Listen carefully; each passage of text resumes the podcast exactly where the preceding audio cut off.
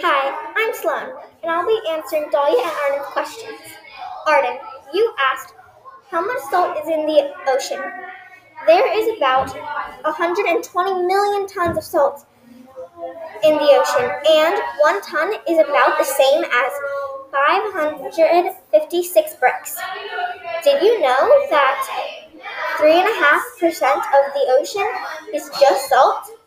Dahlia asked, How many animals in the ocean? Wow, two ocean questions. Well, Dahlia, there is 1 million species.